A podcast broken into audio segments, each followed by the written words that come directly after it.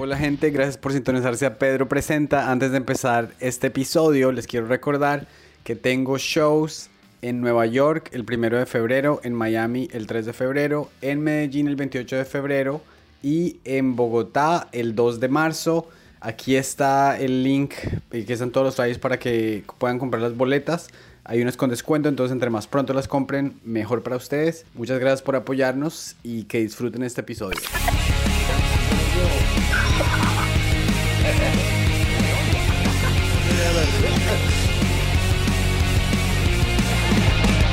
Hola amigos, bienvenidos al primer episodio de Pedro Presenta con este super invitado Fabricio Copano. Hola amigos, ¿qué tal? Estoy muy contento de volver a estar en un podcast con Pedro. Claro, ca- Sí. cada vez mejora un poco más de Sí, sí. los sets, ¿cierto? No, esto es un gran salto tecnológico para... La gente no lo ve, pero estamos en el living de tu casa y antes había algo horrible, que eran unos paneles... Todo diseñado por mí. Era muy feo, era muy feo. Y se veía de verdad como un video de un secuestro. Ahora, Así que- es- ahora parece, con estas luces que hay atrás, parece que eh, deberíamos estar jugando videojuegos, algo así, ¿no? o ¿cómo se llama este...? El, eh, ¿No has escuchado este podcast de Bill Maher? Club. Random. No, no, no, no lo he escuchado. O sea, tiene buenos episodios porque tiene buenos invitados. Ajá. Pero claro, es como esto.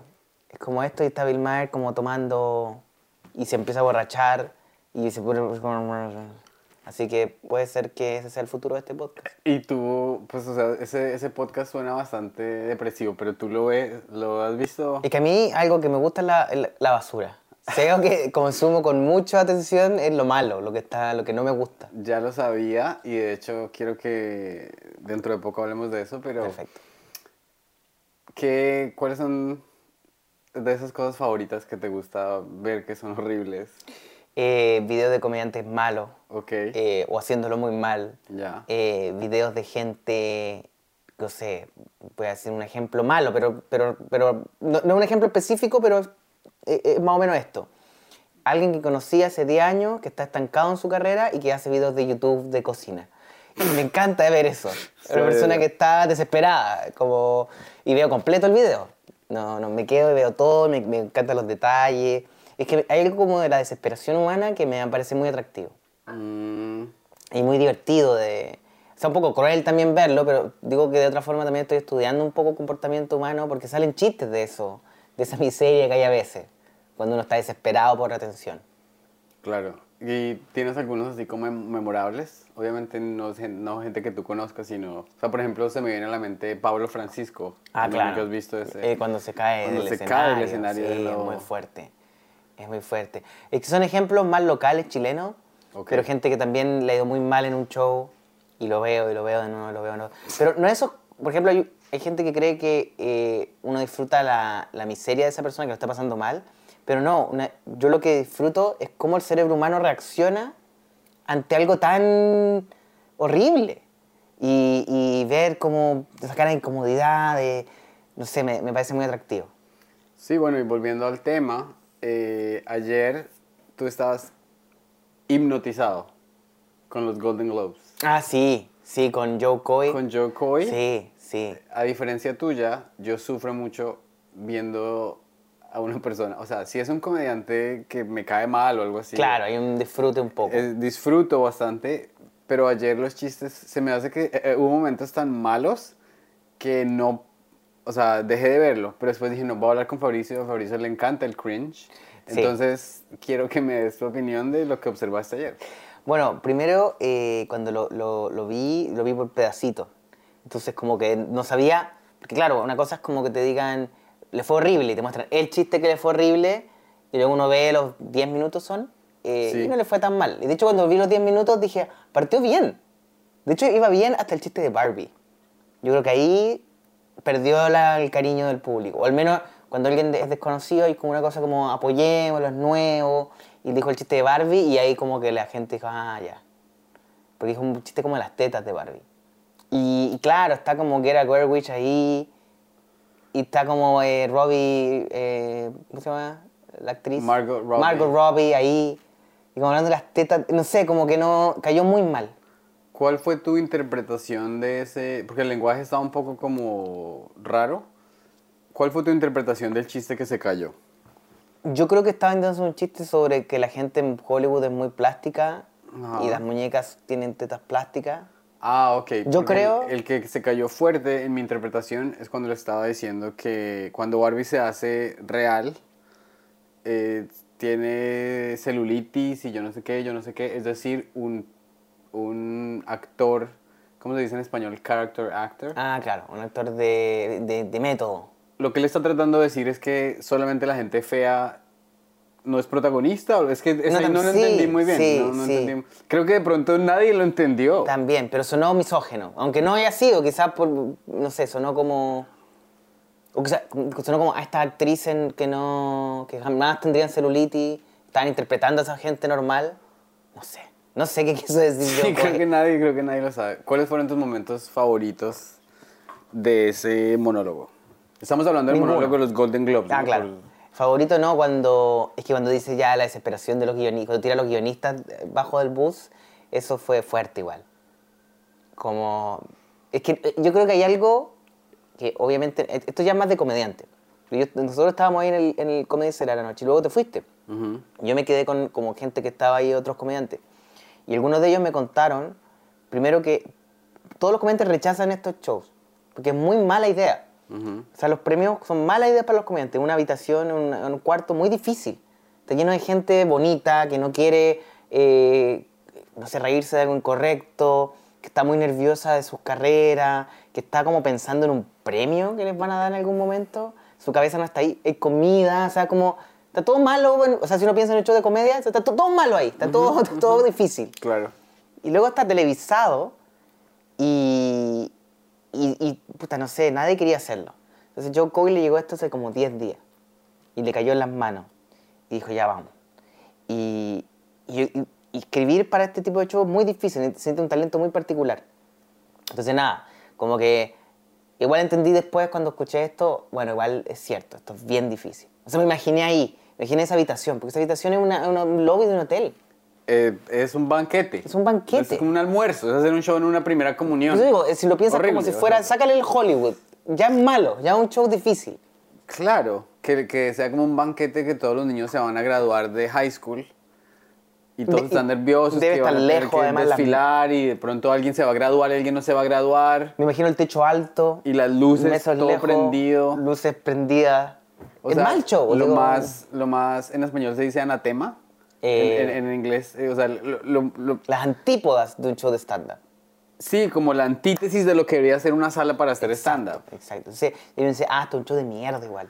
Es un show Es un show de mierda. Un show de mierda, como que te tocó un Claro. show de mierda que va encima televisado y la gente está viéndolo por Brad Pitt y tu, tu cara está ahí al lado de, la Brad, de Brad Pitt y no, y no está siendo gracioso. Entonces me compadecí un poco de, de Joe Coy. Y, pero Joe Coy no tiene, o sea, es que también eso pasa, ¿no? Joe Coy es gigante. Sí. Es gigante, un comediante que tiene millones de, no sé, fans. Pero no es famoso mainstream. No. Y eso es lo que le, le debe doler. O sea, no sé si le debe doler, pero dijo, esto es una oportunidad quizás para pasar a... Pasó del mainstream, no por una buena razón, pero pasó. ¿Y por qué no es feliz con esos millones de seguidores que tiene? Haciendo show? ¿Por qué tiene que arriesgarlo todo? Sí, es que él, o sea, él entró con ego, ¿sí me entiendes? Claro. Porque digamos, si tú, le, si tú le restas esos momentos en que él dijo, es que él dijo, cállense, eso como que Sí, digo, shut up. ¿creen que esto es fácil? Cállense, o sea, eso, eso un comediante que lleva 20 años como yo estuvo, o 10 como yo, yo, eso ya sabemos que no se puede hacer, a menos, de que estás, a menos de que estés teniendo una crisis Muy, muy... en el es- sí. una crisis muy fuerte en el escenario. Sí, no sé qué pasó. Ahora yo me imagino cuando están estando ahí, ¿no? Poniéndose en, los zapatos de ese comediante, eh, igual uno no hace eso. O sea, con los años de carrera uno no... no, No. se les- no en Chile se dice se pica. Uno no se pica, porque se te nota, se te nota en la cara. es que se ahí te es donde como- pierde, claro. Y, y también es verdad un poco que un poquito de humildad. Hola, soy Coy, nadie me conoce, yo sé que ning- quizás hubiese entrado un poquito más como, ah, mira, este- como que tenemos que conocer a esta persona. Claro que sí.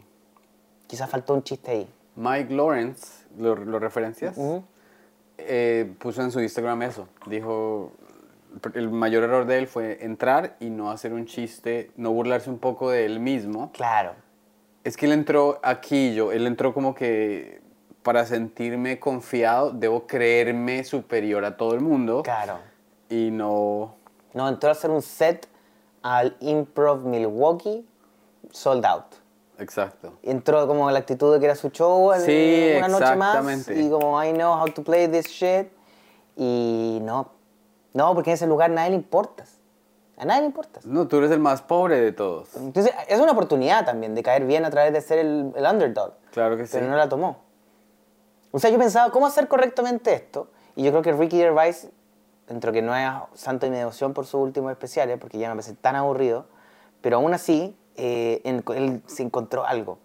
Que hacer bully a estas personas, porque las obliga a reírse, porque si no se ríen quedan peor, ¿no? Ellos se pican, como...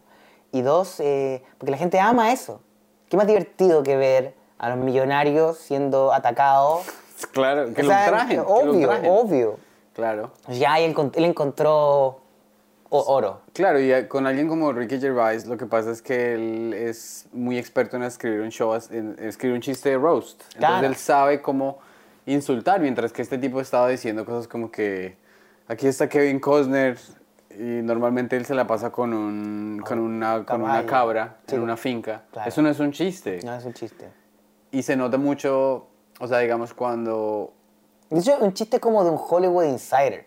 Como algo de todos sabemos que Kevin Costner vive en una montaña y nunca viene a ningún evento. Eso es muy como si él fuera parte de Hollywood. Es como "Uah, Kevin, que nunca viene a las Ah, fiestas sí, que lo que- invitamos, ¿no? Porque siempre está en una montaña en vez de... Sí, sí, sí, y todo, o sea, es que la verdad... Suena eso, ¿no? Suena... la reacción de todos los, o sea, la, la relación de Taylor Swift es como que, y este peón, ¿por qué me está hablando a mí?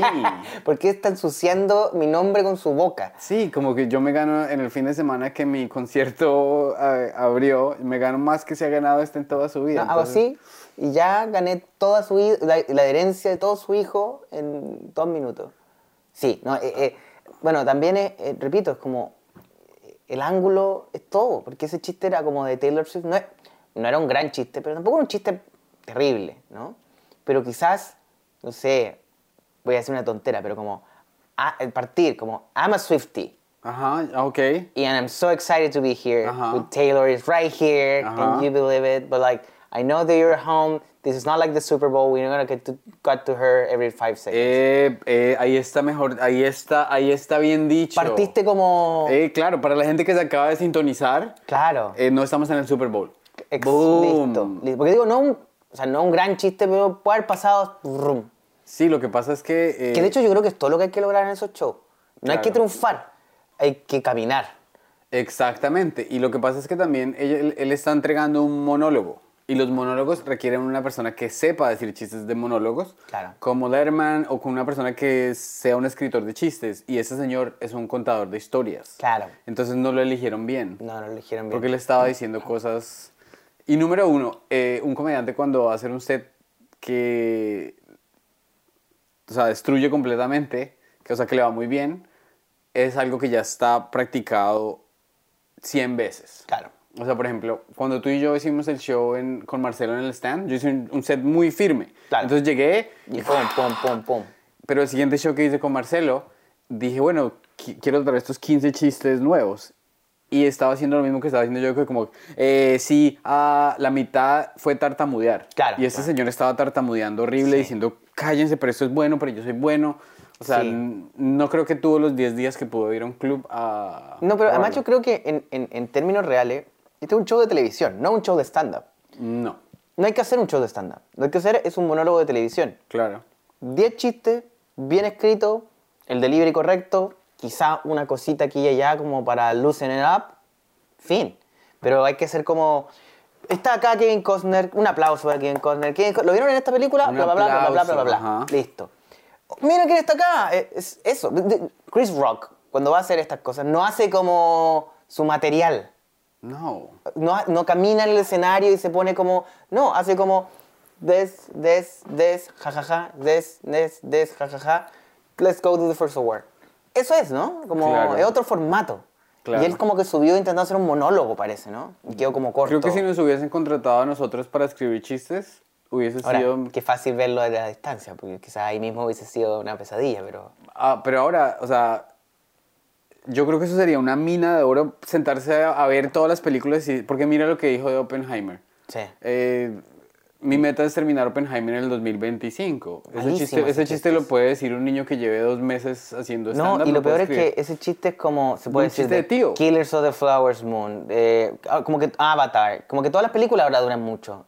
Entonces, no sé, incluso no, no haría ese chiste particular de esa película porque no es memorable por ser tan larga. ¿No? Exacto. O Sí, sea, no, no, no. O sea, es una película de dos horas y es una eh, biopic. ¿Qué- Sí. ¿Cómo es? Biopic. Biopic.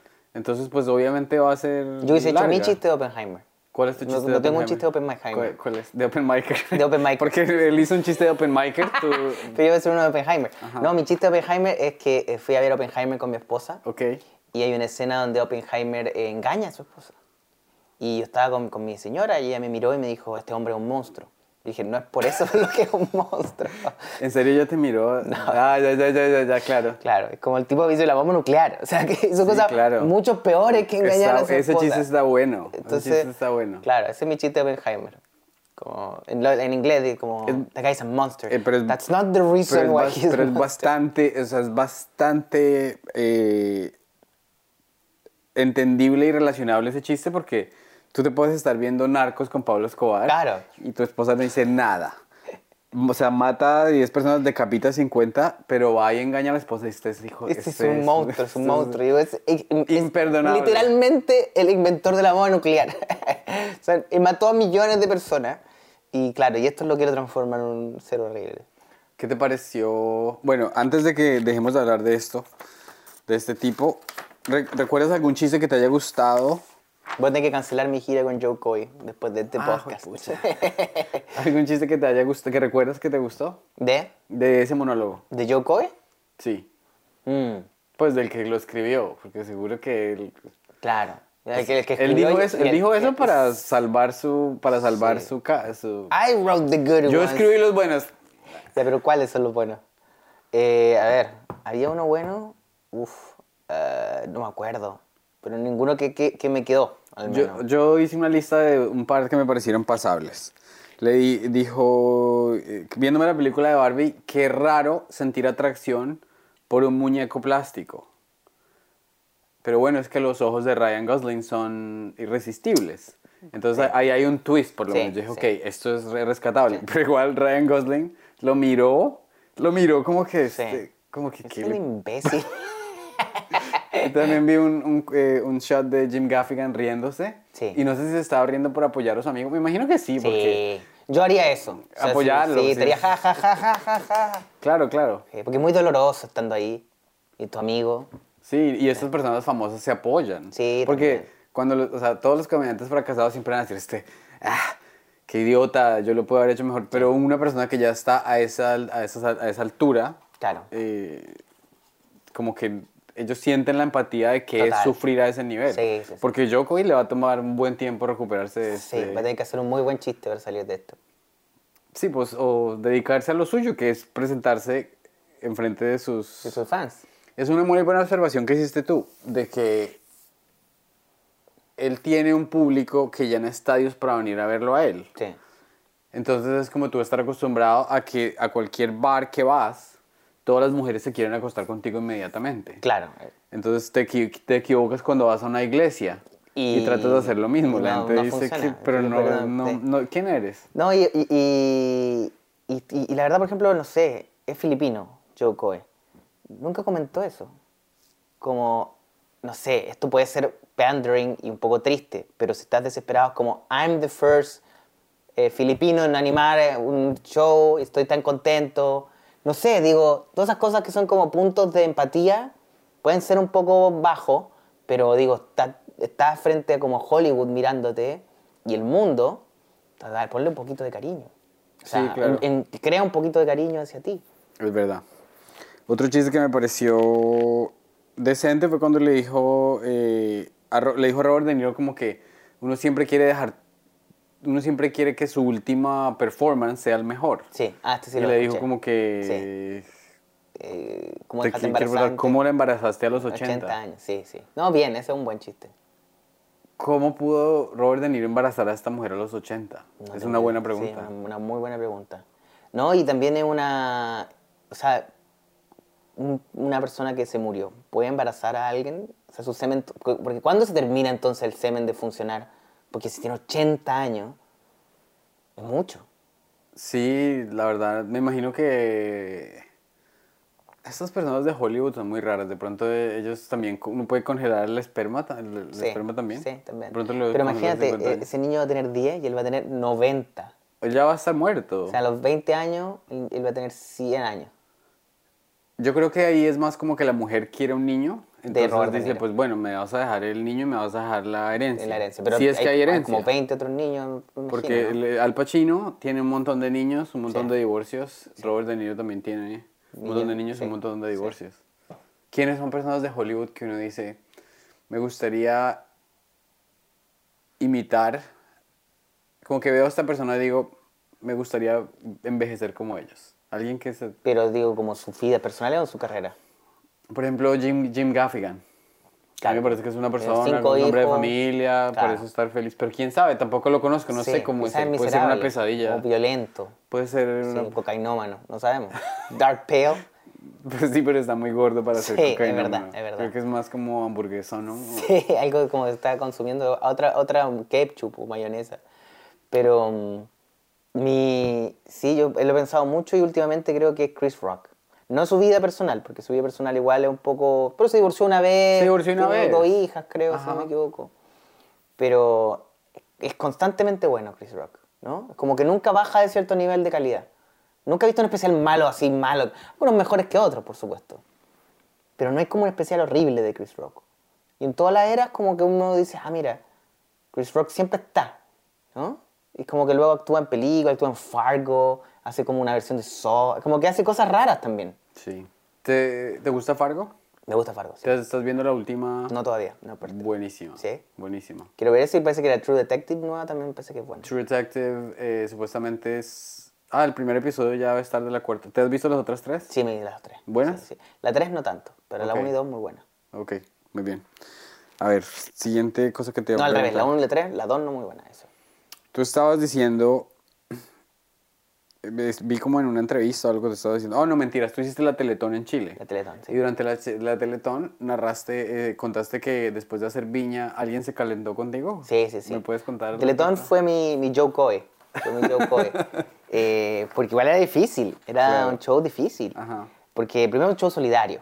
Un show para los niños discapacitados de Chile. Entonces igual tiene harto como, hey, cuidado. Era a las 7 de la tarde mi presentación. Y me habían dicho que eran 20 minutos y cuando llegué, no, 10. Entonces tuve como que editar ahí mientras estaba en el escenario. Aún así, eh, anduvo ok. Eh, ¿Y cuál es la pregunta sobre el Teletón? Que, que si alguien se calentó contigo. Ah, sí, eso sí. Eh, no, pero eh, fue De- cuando de fue el. Festival de Viña, claro. Ajá. Sí, un trapero, cantante Ok. de trap. Trap, en, en Chile hacen trap también. en Chile hay bastante trap, hay Ok. como toda una movida que se llama el género urbano. Ok. Y el género urbano estalló, creo que hace dos años, quizás un poquito más, y son chicos de, de, de, de- poblaciones, de barrio, que salieron como a través del internet, sacando sus propias canciones, se generó un movimiento, y hay varios líderes, como eh, eh, mi, mi favorito Pablo Chili. Ok. eh, está- Pablo Chile, ¿te gusta Chill, la música? muy bueno, Pablo sí. Chile. Chill, como chill, eh, Chile, ah, pero ok, chill. ok, eh.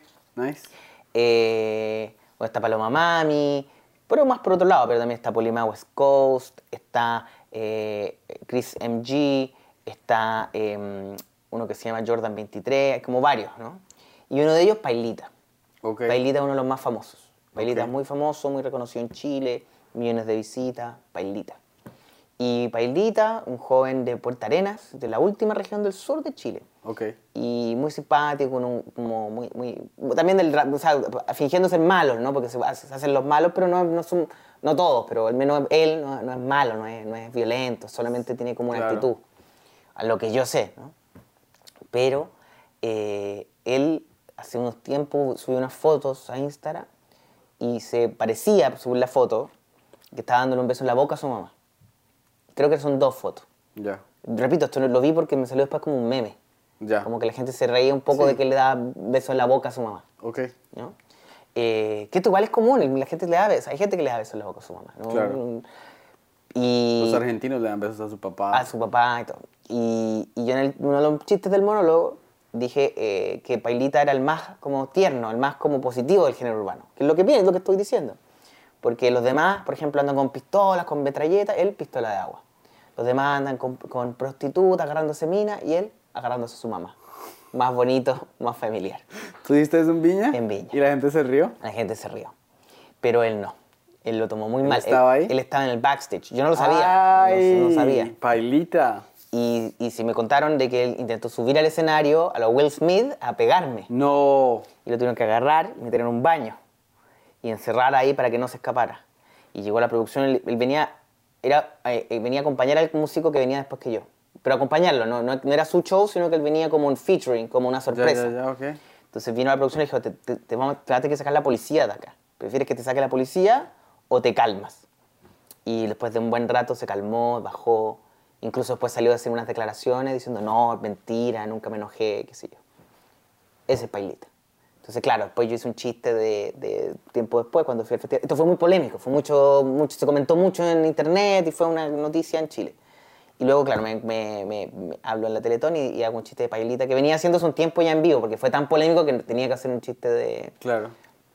que yo contaba la historia cuando él me, me, me increpaba, ¿no? Un amigo de él me increpaba, esa era la historia. Eh, que esto pasó. Después fue- del, del show me fui a una fiesta a celebrar en la- las gaviotas de, la- de Quinta Vergara, del, del Festival de Viña, y se me acercó un joven del género urbano, otro, otro y me dijo, eh, qué feo lo que dijiste, sé más cuidadoso con el lenguaje. Y yo pensando, la gente del género urbano canta de culiar, de metralletas, de droga, de tu- y yo tengo que ser cuidadoso con el lenguaje. Qué idiota. Como, yo, o sea, es un chiste sobre eso, que era, que era, se supone que yo, yo tenía que ser el bueno, y después le digo, bueno, eso lo pensé, no, lo, no se lo dije, porque qué miedo que por fuera dije, sí, señor, no me mate. Pero fue, fue divertido toda esa experiencia porque fue mi pequeño Will Smith, fue mi... Fue, fue tu momento como...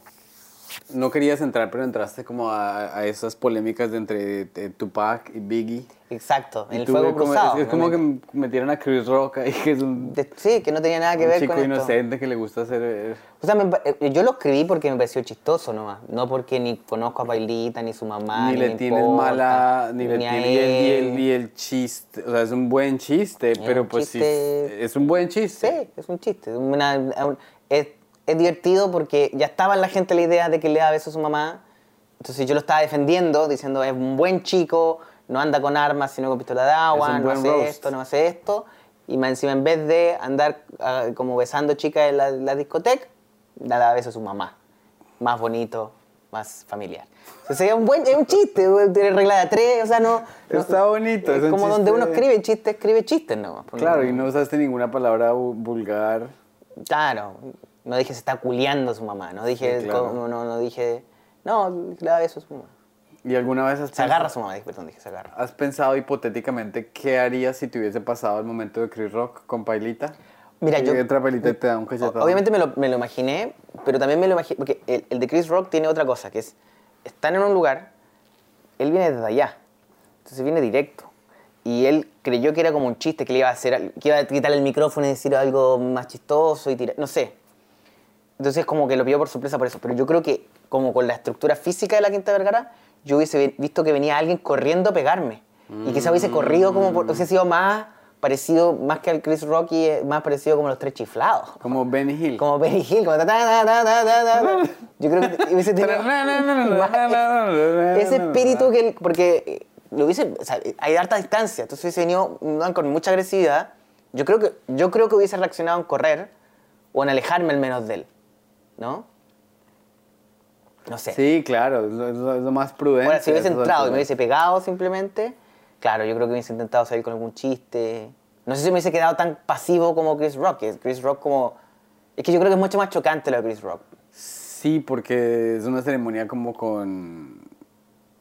Sí, Están no- todos o sea, vestidos de eh, gala. Todos están vestidos de... Claro. No sé. Sí. No sé cómo hubiese reaccionado, pero hubiese intentado tirar un chiste. Bueno, afortunadamente no, no pasó a mayores, ¿no? Porque No, menos mal. O sea, es suficientemente estresante estar parado en un escenario para que... Para que además venga un idiota así enojado a pegarte, por- porque sí, ¿no? ¿Cuántos años tiene Pailita? Creo que es un chico, como tiene 25, 24, no sé. Es más, un niño igual. como entre todos. Está bien, digo, como que se enoje, pero también como bienvenido a la esfera pública, ¿no? Claro que sí. Oye, hablando de eso, ¿tú alguna vez eh, te has ido las manos con alguien? No, yo soy muy malo para la violencia física. Primero porque soy, o sea, creo que me, me pegarían, o sea, creo Ajá. que perdería yo. Ajá. Y segundo porque mm, tengo un radar muy bueno para saber cuando ya la violencia está escalando Mm. y es como, ah, hay que arrancar acá. Eso yo creo que es lo que más orgullo me, orgulloso me tiene en mi vida. Decir, ah, ya, aquí esto se está poniendo agresivo y saber escapar.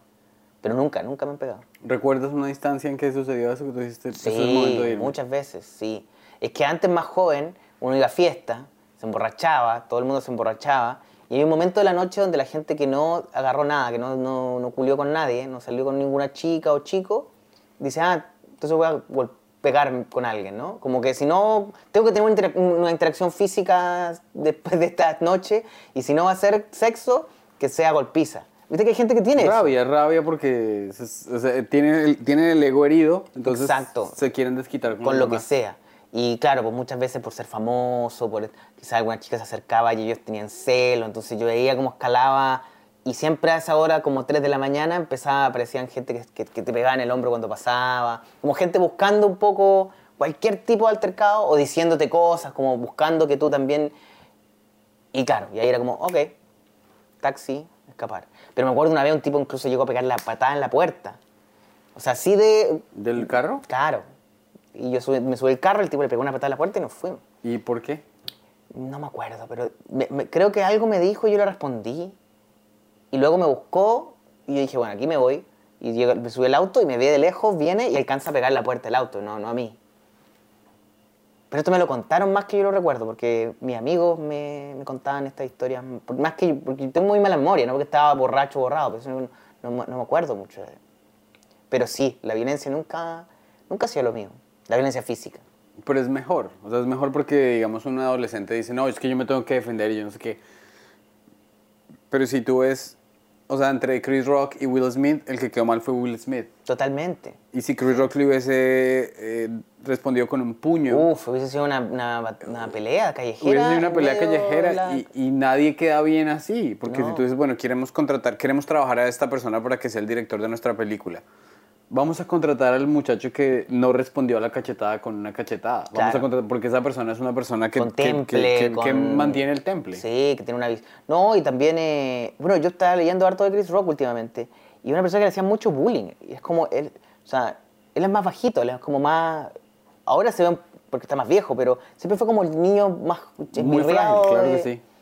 Entonces, yo creo que algo le activó ahí de, de, de como honor, ¿no? No sé. Es raro igual ese momento. Ver la cara de él también, como que él está como, ¿qué acaba de pasar? O sea, él mismo está como, wow, como mirándolo desde adentro, pero también desde afuera, como que está así como, ¿qué, qué acabo de ver? Y me pasó a mí. Entonces sí. Pero me cae muy bien Chris Rock por eso mismo. También creo que actuó de la manera más noble posible en un contexto de mierda. Sí, sí, sí. Eso estuvo muy bien. Eso es un muy buen ejemplo. Sí. Oye, vi que hiciste, que vi un chiste tuyo que, que dices que te emborrachaste en la casa del presidente y te levantaste con 27 computadoras. Sí. Pero me imagino, o sea, me imagino que es contextual de... ¿qué, Sí. ¿Me puedes explicar ese chiste? En eh, Chile, el año pasado, hubo un robo muy extraño. En el ministerio. Bueno, empezaron primero unos casos de corrupción a aparecer. ¿no? Ok.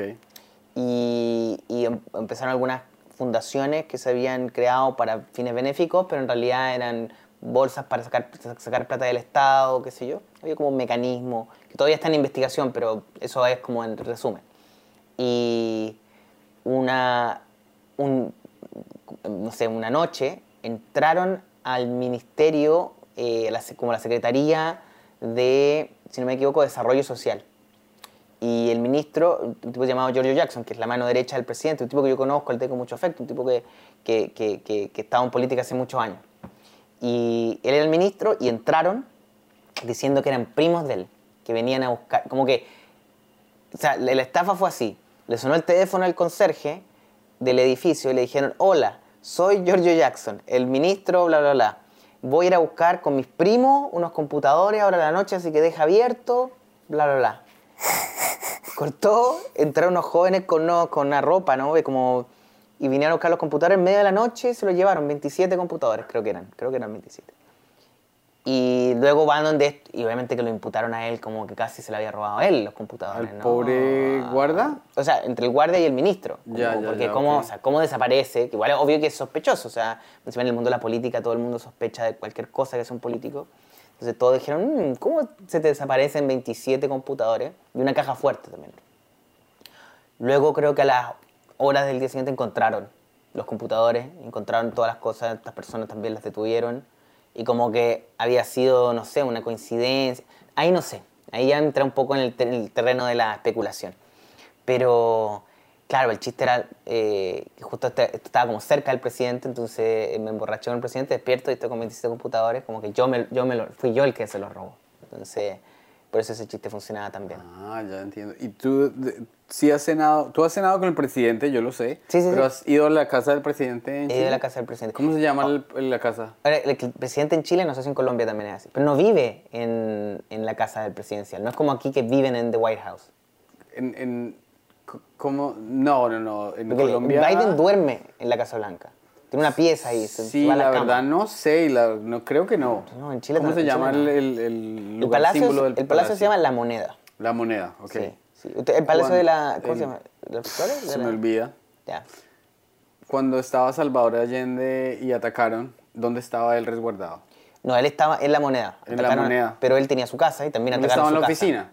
Estaba en- él iba a trabajar Estaba en la, trabajando, claro. en la moneda, ok. Y, en- y- pero también bombardearon su casa, que no tenía nada que ver con esto, donde estaba su familia. Y también la bombardearon, porque son unos animales. Pero sí, él, él estaba en el, en el Palacio de la Moneda que fue destruido en ese, en ese hito. Y claro, e- este, este, el presidente, como tú bien dices, lo conozco, he ido a comer un par de veces con él. He ido a su casa más que, que, que, que una residencia que queda en el barrio Yungay. Y muy bonita, es una casa antigua. No está en el barrio más lujoso, ni mucho menos, pero es una casa antigua como bien refaccionada y bien bonita, con muchas habitaciones. Y cuando comes en la casa del presidente, ¿quién te sirve? Él. El presidente te hace un perro caliente y... Bueno, porque generalmente lo que está haciendo es, él es de Magallanes, del sur de Chile, y allá Ok. comen cordero. Ok. Cordero magallánico es muy común. Ok. Es que siempre está haciendo cordero. O creo que todas las veces que ha estado ahí está haciendo... Él está, él está Él hace un cocinando. barbecue ahí. Él Ya. le gusta Ah, cocinar. ok, ok, ok. Está haciendo un barbecue siempre Ajá. ahí. Y te da pedazos, de carne. ¿A ti te gusta el cordero? Eh, sí. Ok. ¿Qué, qué, qué significa Yungay? Ah, un barrio, que no, no tengo idea qué significa el nombre, pero un barrio. Ok, porque yo me he visto un comercial peruano ¿Ya? sobre una clase de inglés. Entonces llegaba eh, una gringa y le decía a un señor así morenito, pero peruano bajito, y le decía, era como un eh, guachimán que le dicen en Perú, guach- celador, pues. Ya. Y le dijo, excuse me, oh, you're such a handsome young guy. Y el chico se queda así y le dice, young guy, young guy. Ah, me encantaba cuando era pequeño. Oye, Este estuvo breve, pero estuvo muy chévere. Sí, sí, sí. Vivimos acá, entonces o- esperemos que vengas Volveremos a hacerlo. Muchas veces. Feliz, feliz Eh, eh, felicidades por tu nuevo podcast. eh, ahora sí, con las luces correctas, con... Esperemos que vamos a mejorar poco a poco. No juzgues la primera. No. Cuando veas el primer video Sí, no lo vayas a no, no juzgar. juzgar. Eh, muchas gracias por venir. Recordémosle a la gente, dile a la gente dónde vas a estar este año y, en qué proyectos te pueden ver. Bueno, me pueden seguir en mi Instagram en inglés, eh, arroba Fabricio Comedian, eh, si hablan inglés, en español, arroba Fabricio Copano, que es mi nombre completo. Eso está en TikTok, Instagram, Twitter, lo que sea. Y eh, lo importante es que tenemos un show juntos. Correcto. Vamos a estar en Littlefields. Sí. ¿Littlefield? Littlefield. Littlefield. El 31 de enero tenemos un show eh, aquí en Brooklyn y las boletas están en el perfil tuyo y en Sí. el perfil mío. Ahí pueden encontrar la información. Exacto. Pero este show es en inglés. Y además de eso, eh, los invito a que vean el podcast de Fabricio que se llama Escápate de tu casa, que es un Exacto. podcast muy entretenido donde Muchas tienes gracias. invitados. Eh, sí, está, lo grabamos acá también en Nueva York y un podcast muy chileno igual, digo, para que no se hagan expectativas, pero creo que también se puede entender si te gusta la comedia o la, la buena vida. Perfecto. Gracias, Fabri. Gracias, Hasta amigo. la próxima. Boom.